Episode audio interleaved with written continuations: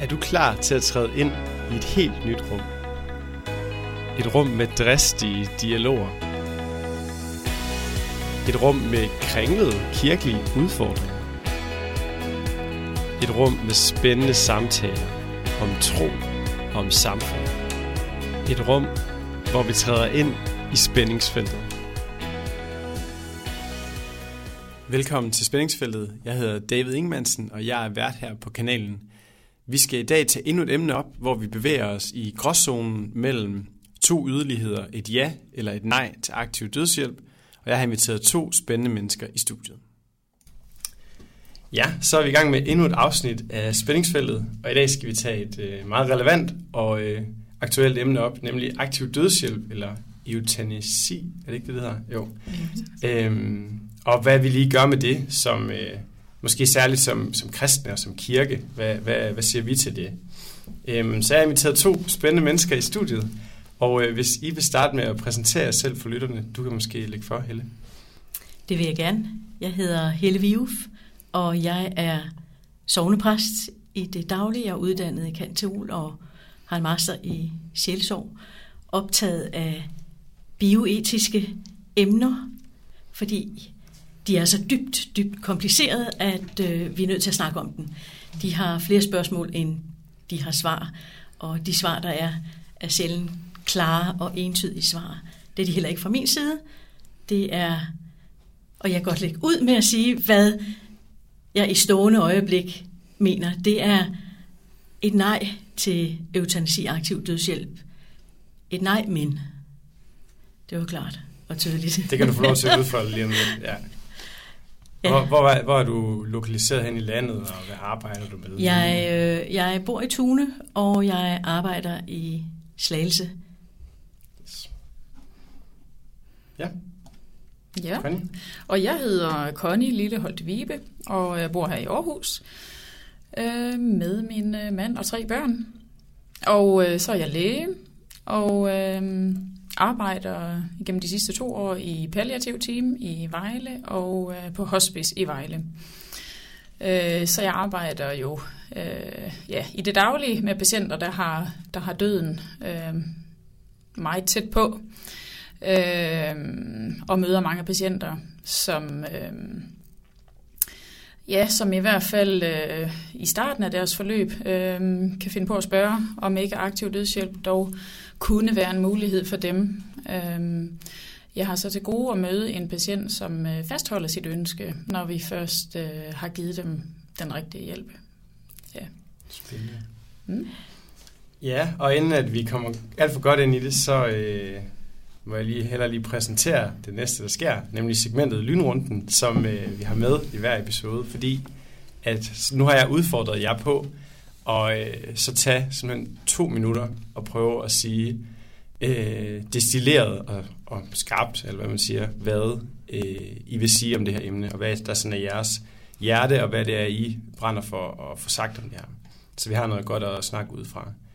Øh, jeg ved ikke, om der er en af jer, der har lyst til at lægge for, eller jo, det vil jeg gerne. fantastisk.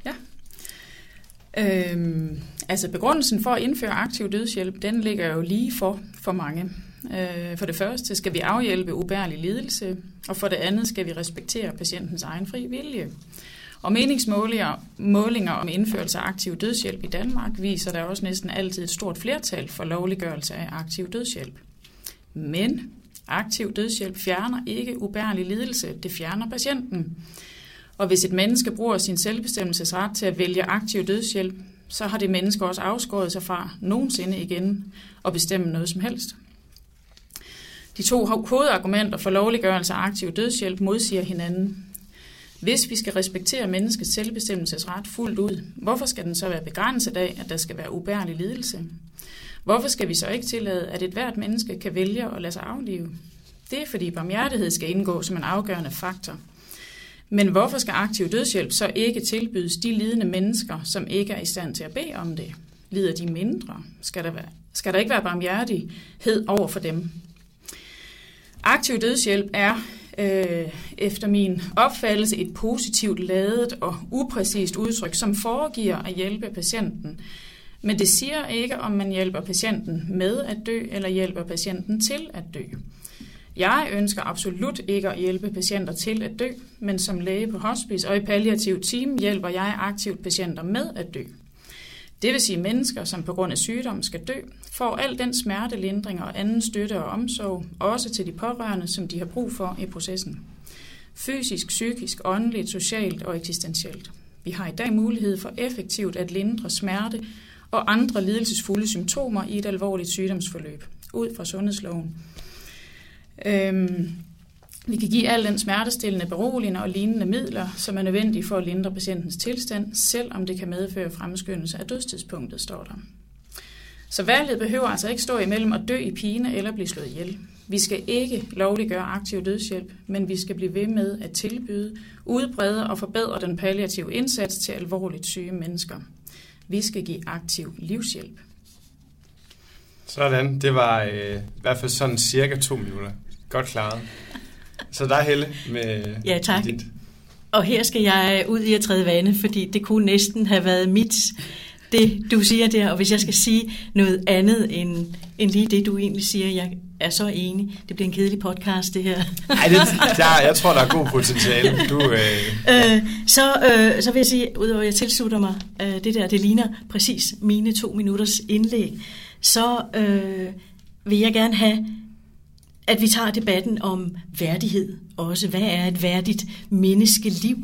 Øh, har, man, har man kun værdi, så længe man kan yde noget produktivt til samfundet, eller har man på den anden side en enestående værdi, så længe som overhovedet man er til, og for den sags skyld efter døden også som, som et minde. Så værdi og værdighed vil jeg gerne have med ind i debatten. Og så vil jeg gerne have debatten om dilemmaer også. Vi er lidt bange for dilemmaer, så vi går tit uden om dem. Og øh, de her bioetiske emner, ret til selv at vælge døden, eutanasi, og hvad kalder vi det, assisteret selvmord, aktiv dødshjælp, medlidenhedsdrab, hvad taler vi om? Det kommer an på, hvem, hvem vi er, mm. hvordan vi udtrykker os. Øh, de er jo behæftet med dilemma efter dilemma efter dilemma. Og vi lever i en tidsalder, hvor vi synes, at der er hele tiden sådan nogle hurtige svar og fix på alt, hvad vi står i. Og det er der bare ikke som menneske. Så jeg vil gerne have debatten om, om dilemmaer også. At dilemmaer er ikke problemer, som man løser, og så kører vi videre derfra. Dilemmaer skal vi håndtere. Og det kan være, at vi håndterer på en måde i dag og en anden måde i morgen. Og øh, jeg vil gerne have, at vi taler aktiv dødshjælp som livshjælp lige til det allersidste, og taler om mening i livet også til det allersidste, og hjælp til at udpege den mening og finde ny mening i en ny situation, hvor jeg pludselig er den uafvendeligt døende, og ikke længere den, der er frisk og kan rejse jorden rundt og læse alle bøgerne. Og så det kunne være tillægget til, til det, du siger om, og så debatten om lidelse. Hvad er lidelse? Den er også vigtig at tage. Fordi der er lidelse på mange planer, ikke bare den fysiske, som vi er så fokuseret på. Og selvbestemmelsen nævner du også. Det er gerne de to ting, der hele tiden er fremme. Lidelsen og selvbestemmelsen, som er væsentligt at, dis- at, at diskutere her. Så, Ja. Men øh, ja, tak for det, Helle. Øh, jeg tror, jeg, jeg får flere spørgsmål. Jeg tror, jeg vil starte med at spørge jer, hvad, øh, hvad der ligger til grund for... Øh, for jeg tænker nemlig, at menneskets frie vilje, det er jo noget, som særligt sådan et liberalt samfund som Danmark, at det er jo noget, vi sætter højt, og mennesket har ret til at vælge. Ja, men I virker begge to som om, at I ikke tænker, at mennesket har ret til at vælge her. Øh, I hvert fald ikke... Øh, jamen, det kan måske godt sige, det ved jeg ikke. Det er det, jeg hører.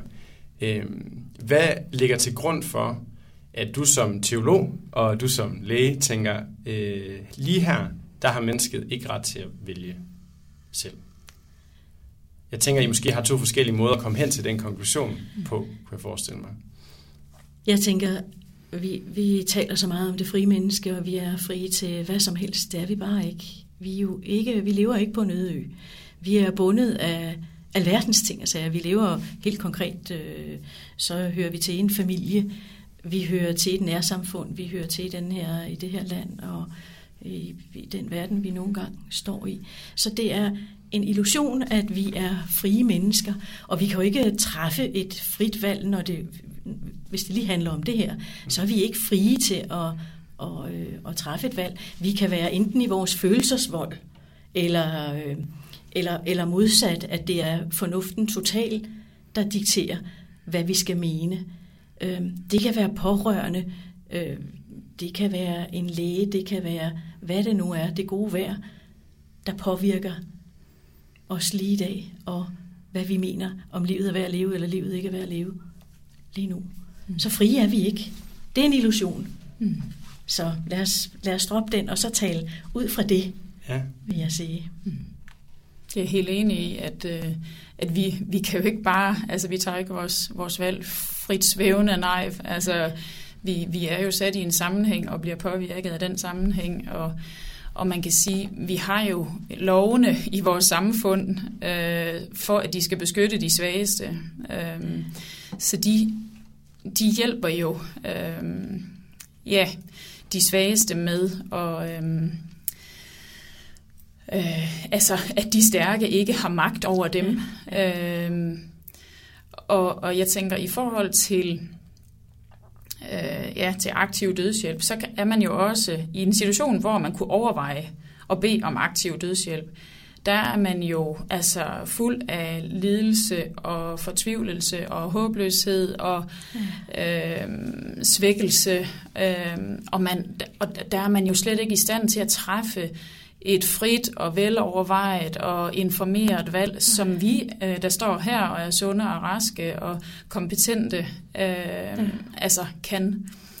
Øh, så, så lige præcis i den situation, hvor man... Øh, ja, hvor nogle mennesker kunne finde på at, at bede om aktiv dødshjælp, ønske sig aktiv dødshjælp, der, der er man i hvert fald slet ikke i stand til at træffe et frit valg. Nej. Øh, og jeg tænker, at hvis man indfører, øh, altså lovliggør aktiv dødshjælp, så, så er der stadigvæk ikke noget frit valg, fordi så vil patienterne netop øh, altså kunne føle sig forpligtet Præcis. til at vælge øh, aktiv dødshjælp. Fordi hvis, hvis samfundet ligesom har sagt, jamen der er nogle mennesker, der er så lidt værd, har så lidt livskvalitet, og er så stor en belastning for os mhm. økonomisk og tidsmæssigt og alt muligt, øh, at, at vi egentlig øh, gerne vil aflive dem, øh, mm. så vil patienten også kunne føle sig forpligtet til at vælge det. Vælge at bede om det. Ja, det der kunne være, det der ligger ud med at være en ret, kan ende med at blive en pligt. Ja. Det er det, der er sådan den etiske glidebane ja. i det her, og, og som også kunne være min lille frygt, mm. Mm. Øh, at, at vi ender på den der glidebane. Det har vi gjort med andre etiske øh, bioetiske områder, ja. at vi kan ikke forestille os, det skal vi i hvert fald ikke bilde os ind, Nej. at vi kan forestille os, hvordan, øh, hvordan det ser ud om, ude i fremtiden, Nej. og hvordan man tager stilling til tingene ud i fremtiden. Altså, ja, så den skal vi lige holde åben. Og, mm. og når jeg så, så, så siger jeg lige til mig selv også, at jamen, øh, nu øh, kan dit mismod, det skal heller ikke diktere, øh, en holdning til noget. En angst skal man ikke, eller en bekymring skal man heller ikke måske lade stå i vejen. Men ja, det gør den så, men så må man lige se i øjnene, at her har jeg en, her har jeg en bekymring. Godt. Mm.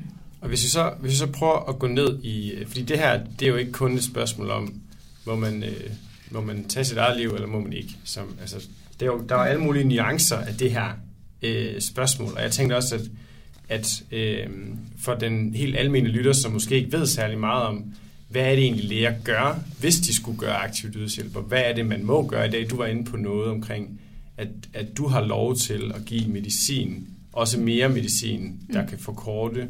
Ja. Øh, vil du, øh, Connie, måske forklare os, hvad er det helt præcis, man må i dag, og hvad er det for nogle ting, man gerne vil have, men som man ikke må nu? Altså, hvor er det, jeg har spurgt jer for eksempel, må man slukke sin egen respirator, hvis man vil? Må man mm. give mere smertelindring, så man bliver mere syg af at få lindret mere smerte? Altså hvor, mm. lige nu, hvor ligger lovene henne, og hvad er det, det betyder, de forskellige ting? Ja. Øh, hvis man er uafvendeligt døende, og det vil sige har en, en kort forventet restlevetid på, på dage til uger, så må man øh, bede om at få slukket sin respirator. Okay. Øh, og så må vi slukke den respirator ja, som læger. Øh, og vi må tage sondeernæringen væk, som måske er det, der holder patienten i live. Øhm, så, så der må man ophøre med, øhm, med den behandling, som, øh, som holder øh, patienten i live. Øh, velvidende. Det med, med dage til uger? For, ja, det, det er, hvis man er uafvendeligt døende. Og så kom der faktisk i efteråret øh, sidste år et, øh, et lovforslag, og som blev vedtaget, øh, som skal udvide den ret, øh, også for de patienter, som ikke er uafvendeligt døende. Okay. Øhm, og, og det er jo så noget, der øhm, ja, som kræver nogle lovændringer, og som kræver, at der øh, udarbejdes nogle øh, altså retningslinjer, vejledninger for, hvordan skal det så præcist administreres og håndteres og øh, ja, øh, føres ud i praksis, øh, som ikke er kommet endnu. Øhm, men øhm, Ja, så, så hvis man er uafvendeligt døende, så må man øh, ophøre med en, en livsforlængende behandling. Og det må, det må patienten selv bede om, og det må man også som sundhedsfaglig personale vurdere øhm, øh, kan være det rigtige. Mm. Øhm, og, og i, man kan sige på hospice, øh, og også nogle gange i hjemmet øh, hos de meget alvorligt syge patienter, som er langt i deres sygdomsforløb, der... Øh, øh, der anvender vi jo nogle gange det, der hedder palliativ sedering. Ja. Altså det, det er simpelthen sådan en, øh, en medicamentel behandling, pumpebehandling, øh, som giver beroligende medicin og, og smertestillende medicin i kombination, øh, som gør, at patienten, øh, kan man sige, ikke oplever den lidelse. Altså hvis patienten simpelthen ikke kan lindres i vågen tilstand øh, med kvalme, stillende, smertestillende, øh, angstdæmpende medicin, så, så har man lov at, øhm, og, øhm, ja, give palliativ sedering. Mm. Det er jo så noget, der også skal altså involvere flere læger, der skal vurdere det samme, og at alle andre behandlingsmuligheder er udtømte osv. Mm. Øhm, det er meget sjældent, at det bliver nødvendigt. Vi har jo ufattelig gode øh, altså muligheder for at lindre mm øhm, langt de fleste former for, for symptomer, lidelse i den sidste tid. Og det betyder jo også, at nogle af de patienter, eller alle de patienter, jeg har mødt, som har først udtrykt et ønske om aktiv dødshjælp, eller rejst til Schweiz og få assisteret selvmord, når de først får adgang til den hjælp, omsorg, det er jo, det er jo ikke kun medicin, men det er jo også den omsorg og pleje, og, øh, der skal til, jamen så har de ikke længere det behov, så har de ikke længere det ønske. Men hvis de havde fået aktiv dødshjælp, da de udtrykte det ønske, så var det jo, altså så var det jo endegyldigt, ikke også? Så ville de jo aldrig have fået muligheden for at komme til at leve igen, få det godt igen. Øhm, det er jo, det er jo omskifteligt, selvom man er langt i sit sygdomsforløb, hvor skidt man har det, eller hvor godt man har det. Mm. Men og tak for den redegørelse, det giver vildt god. Det er dejligt at lige høre helt præcis, hvordan det er.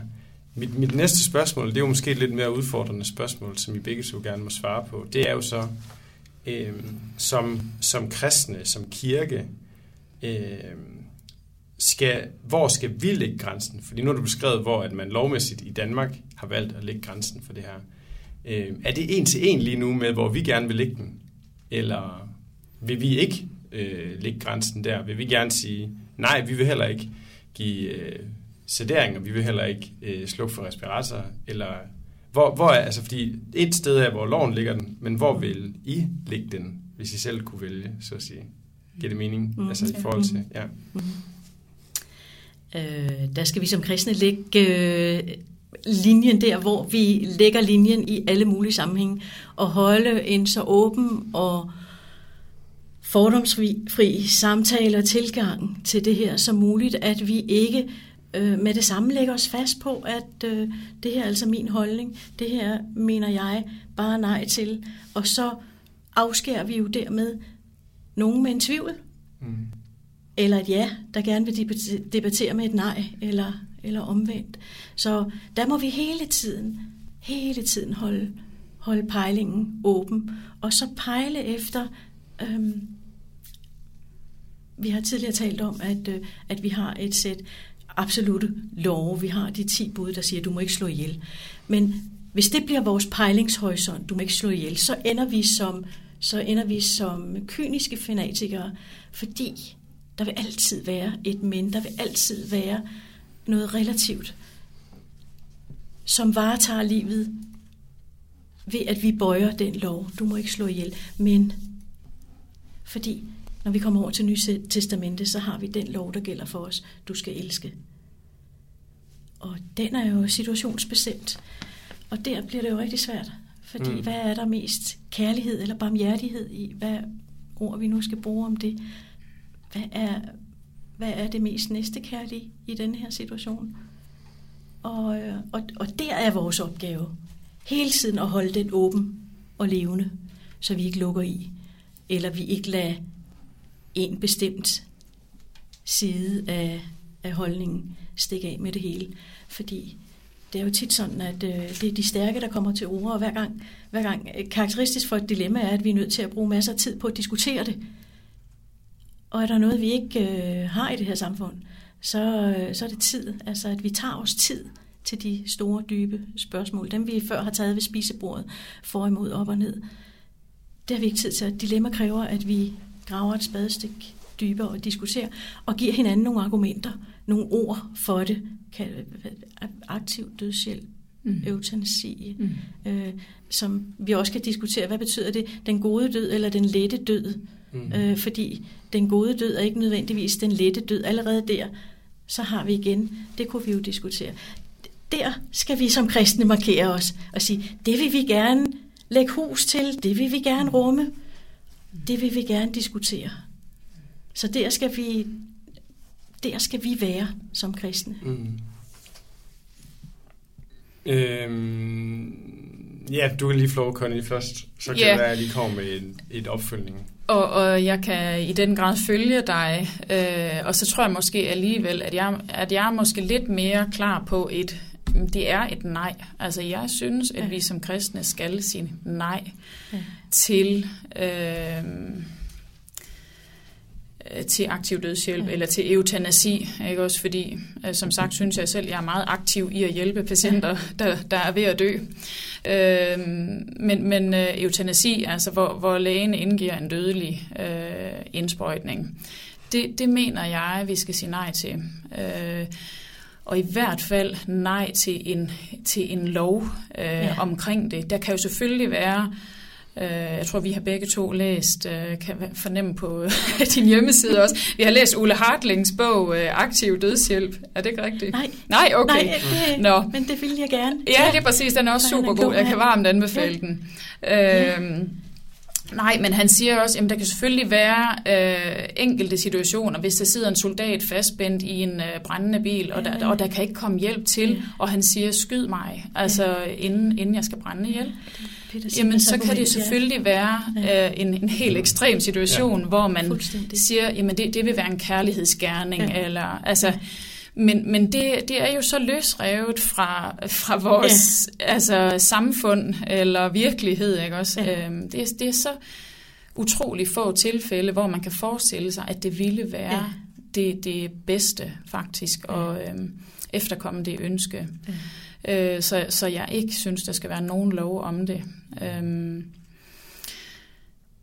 Ja, så, så, og jeg synes, at det går ud over menneskesynet, hvis vi indfører en lov om aktiv dødshjælp. Ja, altså, så siger vi, jamen der er mennesker, hvis liv ikke er værd at, øh, at forts- ja. lade fortsætte. Øh, så, så ja, vi kan godt undvære dig, ja. vi vil gerne øh, aflive dig. Jeg, jeg synes, det, er, det reducerer mennesket til noget langt mindre, end det Gud har, har skabt ja. mennesket til. Øh, Klart enig. Mm. Jeg men, tænker jo... Øh, men bare lige for at specificere, altså nu er jeg også, nu, nu er jeg også lidt træls, men sådan, øh, ligger det nej så lige der, hvor vores lov ligger i dag i forhold til, hvad du må? Eller, altså for du må, som du sagde, du må slukke en respirator, du mm. må give palliativ sedering. Mm. Øh, stemmer det overens med dit nej? Eller Ja. ja det, jeg ved godt, det er jo lidt måske også lige indtil Nå, men det, det er måske, helt okay. Men, ja, ja. ja det, det synes jeg, det gør. Jeg ja. synes, at den uh, lovgivning, vi har nu, den stemmer overens uh, med mit nej, fordi når jeg giver en patient palliativ sedering, så er det ikke med det formål at afslutte patientens liv, så er det med det formål at lindre patienten. Og der er heller ikke nogen undersøgelser, der kan vise, at det forkorter patientens liv. Der er en risiko for, at en patient, som er meget svækket og hænger i en tynd tråd, måske vil få afkortet sit liv. Men, men det er ikke noget, man kan, kan vise i nogle undersøgelser. Øh, og man kan faktisk forestille sig det modsatte, at i og med, at man lindrer en, en så voldsom stresssituation, som det er at have voldsomme smerter eller angst, eller hvad det kan være, hvis det bliver lindret, så, så kan kroppen leve længere. Altså, mm. så, så, så jeg giver aldrig en behandling for, at patienten skal dø. Mm. Øh, heller ikke palliativ sedering. Nej. Øh, jeg giver den for at lindre, og det, og det mener jeg så også, at vi som kristne har pligt til øh, at være barmhjertige og, og hjælpe vores medmennesker. Ja, så det, det stemmer fint overens. Mm. Øhm. Har du noget, ja. du vil sige? Nej, kun at, at øh, skulle jeg med armen brede om ind og vinge af ja eller nej ved en afstemning, vil det klart være et nej. Ja. Det er slet ikke i tvivl om. Mm. Netop fordi vi har jer, der kan alt det, I kan. Mm. Og netop også øh, begrundet i, at øh, jeg tror, mange præster har talt folk ud af selvmordet, mm. og efterfølgende hørt fra, fra samme person, mm. hvor godt det var, at livet blev, reddet, og livet har forrang mm. for døden. Og det er så det kristne aspekt, at, at livet er en gave, den er givet mig. Mm. Og så kan det godt være, at det er på hårde betingelser en gang imellem, men det må vi så hjælpe hinanden med. Mm. Og det kan vi, fordi vi i kraft af alt det, du kan, mm. så kan vi. Og, og jeg kan på det andet felt med den eksistentielle angst, øh, sorgen over at skulle slippe, og mm. det, der ligger på det felt, som måske ikke ligger så meget i det fysiske. Ja, så, øh, så, så sammen vil jeg sige, så, øh, så mm. kan man smertelindre mm. meget langt, ja. og rigtig meget, rigtig ja. mange smerter. Have blik for, hvad smerten er, at være med til at, at, at skrive en ny, øh, eller et nyt kapitel til, øh, til, til livsbogen, fordi det er jo også, hvad det handler om, at, mm. at få samlet sin livsfortælling, der der går mm. på gulvet og smuldrer, mm. fordi det var nu åbenbart, eller om meget kort tid.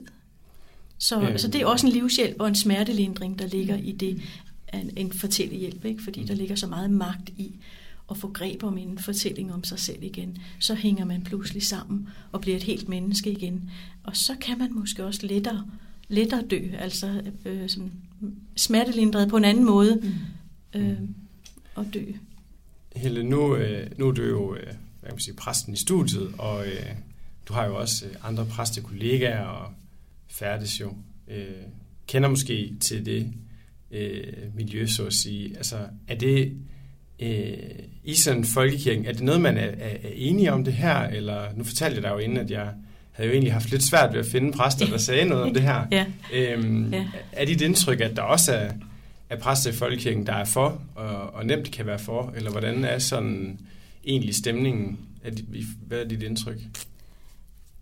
Øh, jeg tror, at de alder, det, det, er, det er en tro, ja. men på et andet ja. punkt, at, øh, at, at øh, man skal nok man skulle nok kunne finde nogen derfor, men jeg tror, man skal lede meget, meget, meget længe. Okay. Men ja. fordi jeg tror, det er umiddelbart et nej dertil, og begrundet i blandt andet livet er en gave.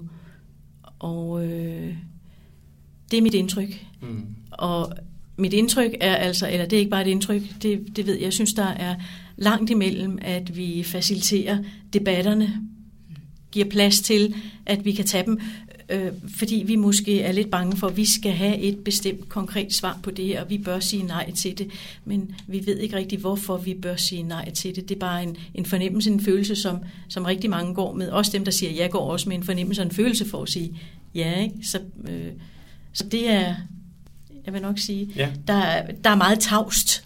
Det er der nemlig. På det område. Øh, hvis vi så øh, går ud fra, at din, øh, din anelse stemmer overens, så er det på en eller anden måde et problem, som øh, vi måske har brug for at snakke om i kirken, men så måske, er, måske mere et problem, hvor kirken er i et samfund, som mener noget, noget diametralt modsat. Simpelthen. Ja. Øh, jeg fortalte lige, at jeg vil bringe den her artikel op fra Kristi Dagblad, øh, helt ny fra 17. maj, hvor de fortæller, at øh, læger for aktiv dødshjælp, de har simpelthen øh, udgivet en liste over 300 lægemidler, som øh, er velegnet til selvmord, står der direkte. Øh, og øh, ja, det, det, det overraskede rigtig, mig rigtig meget, at man vil lægge sådan en liste ud.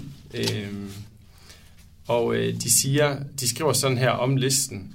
Øh, vi har valgt at lade hensynet til de mange syge og alvorligt lidende hjælpsøgende mennesker gå forud for hensynet til den enkelte mulige ungdomlige trængte sjæl. Øh, det er fordi, at de får at vide, hvad nu hvis der er nogle unge mennesker, der finder det her. Mm.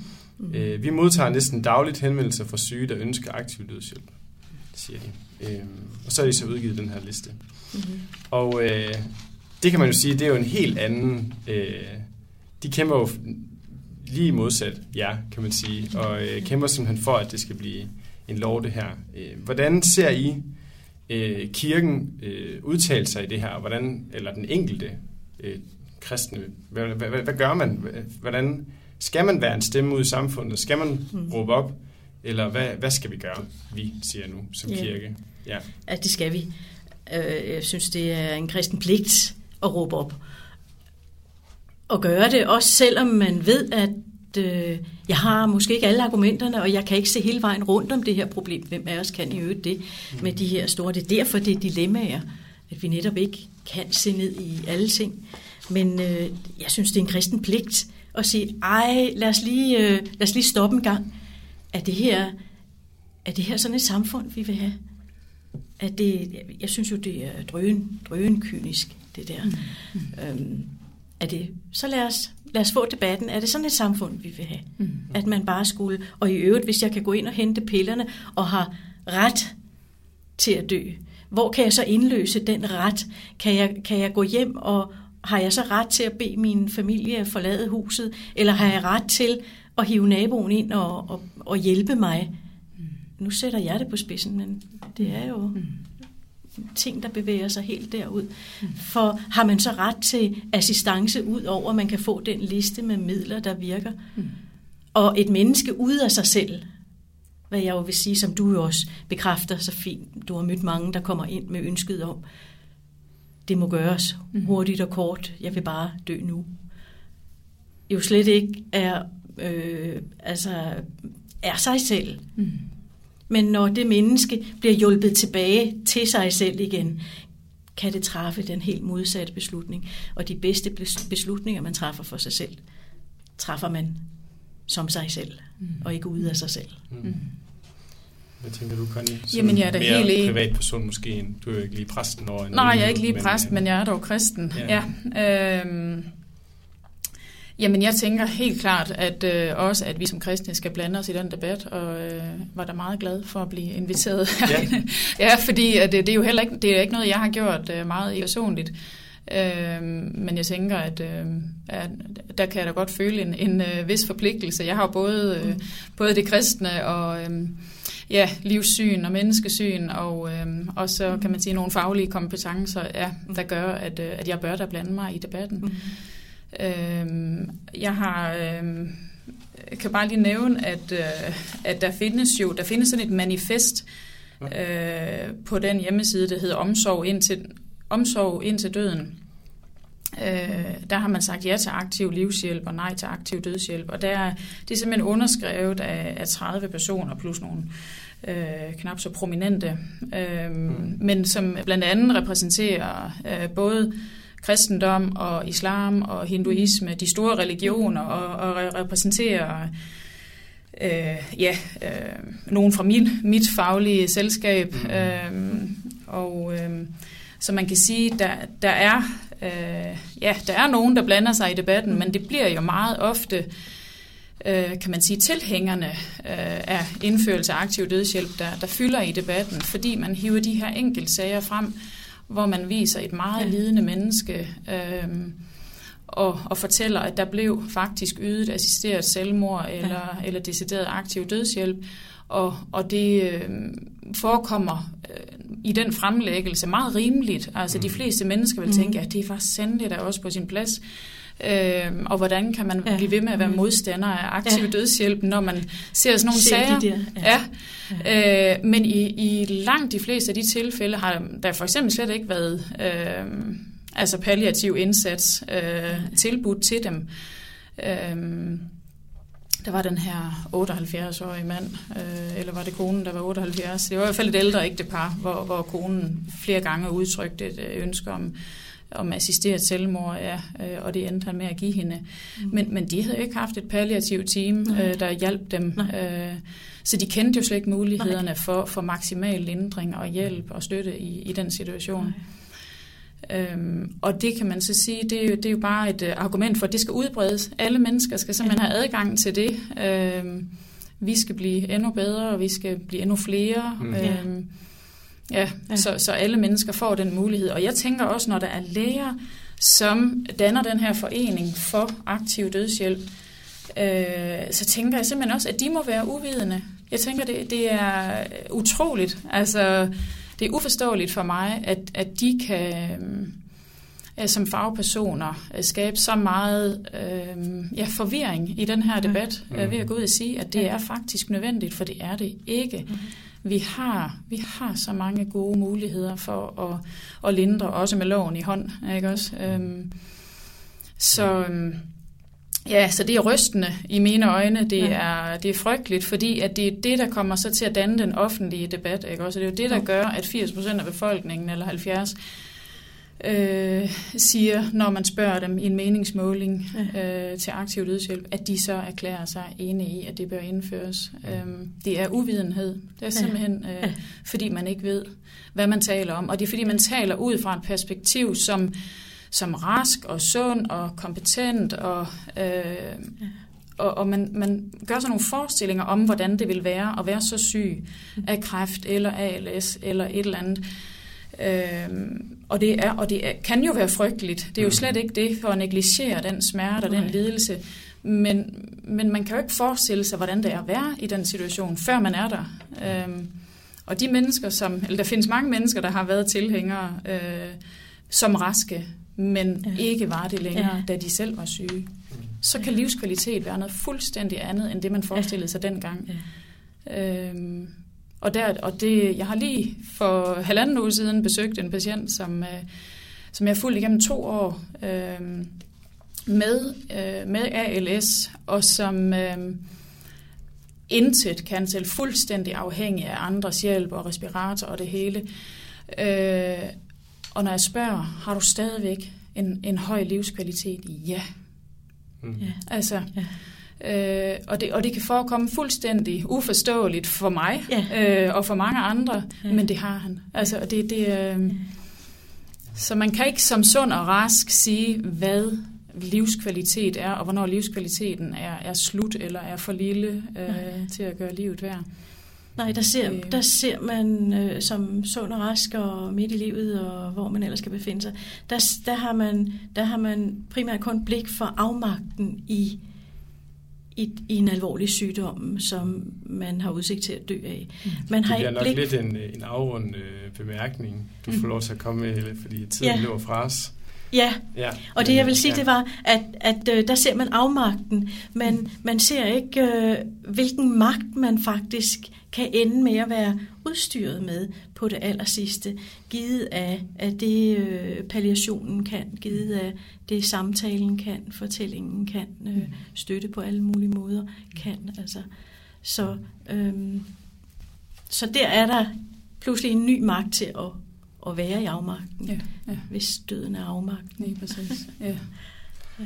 Ja, det kunne være enormt spændende at dykke mere ned i nogle konkrete historier og, og mm. høre meget mere, men for korthedens skyld, så må vi, øh, må vi simpelthen til at runde af nu. Tak fordi, at I, I gav os indspil med.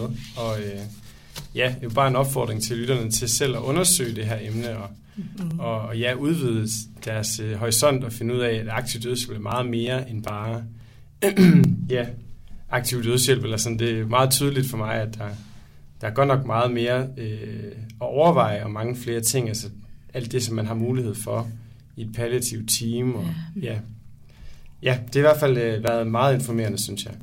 Øhm, ja, tusind tak, fordi I var med. Jamen selv tak. Selv tak, da du tager emnet op. Ja. Så fik vi åbnet op for den snak her i spændingsfeltet. Aktiv dødshjælp. Hvad gør vi med det, og hvordan skal kirken tale om det og udfordre samfundet på den problemstilling? Tag det op i din kirke og i dine fællesskaber, og sæt det på dagsordenen.